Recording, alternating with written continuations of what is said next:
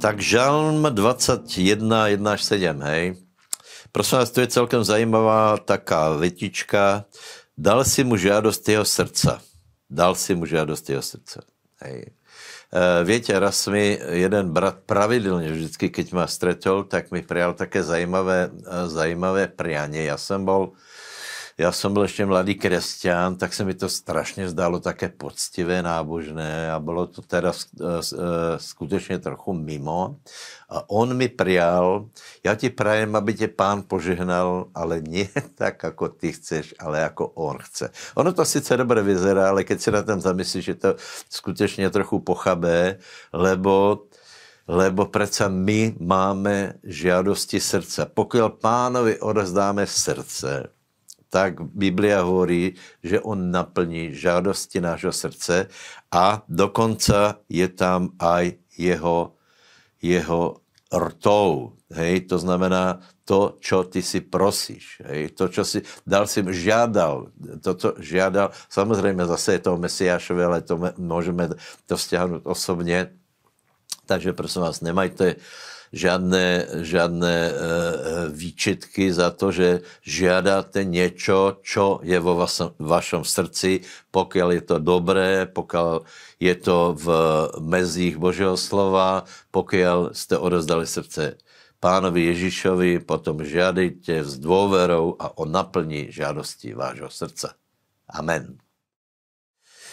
Tak e, Pojďme do Matuša 27. kapitoly od 11. verša do 44. E, prosím vás, tam, jsou, tam je vrchol, vrchol toho, co popisuje Evangelia, sice e, ukrižování Pána Ježíše Krista.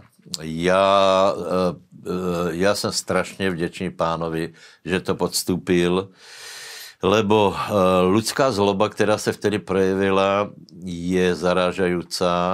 Za prvé jeho odsudění bylo sporné, vidíte, že ani Pilát velmi nechcel, nechcel ho odsudit. A lud žádal radšej nějakého barabáša, prostě nějakého vraha, namiesto Ježíša, který robil dobré. Je to, je to prostě zaražající, hej. E, pravděpodobně tam kričeli aj ty lidé, kteří byli uzdravení, hej. Aj kteří prostě viděli divy a zázraky, ale Víte, je napísané, že lidé milují radšej lož jako pravdu, radšej tmu jako světlo. A já jsem velmi rád, že já jsem sedal na stranu pánovu, to znamená, já verím jeho, já verím, věřím jeho dobrotu, já verím to, že byl odsuděný ne pre svoje hriechy, ale pre moje hriechy. E, jsem vděčný, že to všetko podstúpil.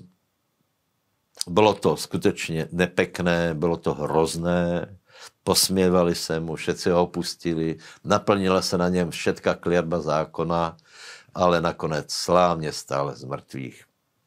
Pokud ještě se neprijali Ježíša, já vám skutečně velice dobře radím, nedej se na stranu klamstva, lži a temnoty, ale dej se na stranu Pána Ježíše Krista.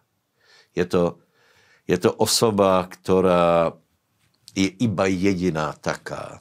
Druhý taky není. Všetko požehnání máme vďaka němu a vďaka tomu, co vykonal. Tak teraz máme 11. a 12. kapitolu knihy Exodus a ako vieme, je tam posledná rana, kterou Boh dal na Egypt a je tam zároveň ochrana před eh, touto ranou, eh, čiže hovoríme o Pesachu. Hej. Čo bylo, čo bylo důležité na, na Pesachu, prosím vás, tam je klíčový baránok. Hej. Je to samozřejmě predobraz Pána Ježíše Krista, který zomrel právě na tento sviatok. Hej. A e, epištola Židům hovorí, že Možíš věrou urobil nákrop krvi baránkovej na těch, na e, dverách hej, a tím byli zachráněni. Prosím vás, toto je velice důležité, lebo vtedy ještě, vtedy ještě nebylo také zjavení o krvi, jako potom je v, v třetí Možišovej, ale Možiš to nějak chápal, uveril tomu, Boh to povedal, to znamená, on uveril tomu, že pokiaľ nanese krv baránkovu na dvere, že e, e, bude zachráněn. A tí, kteří tomu uverili a vošli do toho príbytku, který byl chráněný, byli zachráněni. Tak prosím vás, moc krvi Kristovej je úžasná. V krvi Kristovej je něco, čo Eh, my asi mozkom nikdy nepochopíme, lebo celkovo v krvi je život, to víme, hej, ale v krvi Kristovej je večný život. To znamená, hmota se spojila s večným božím životom a já jsem velice vděčný, já verím moc krvi Kristovej. Uverej ty.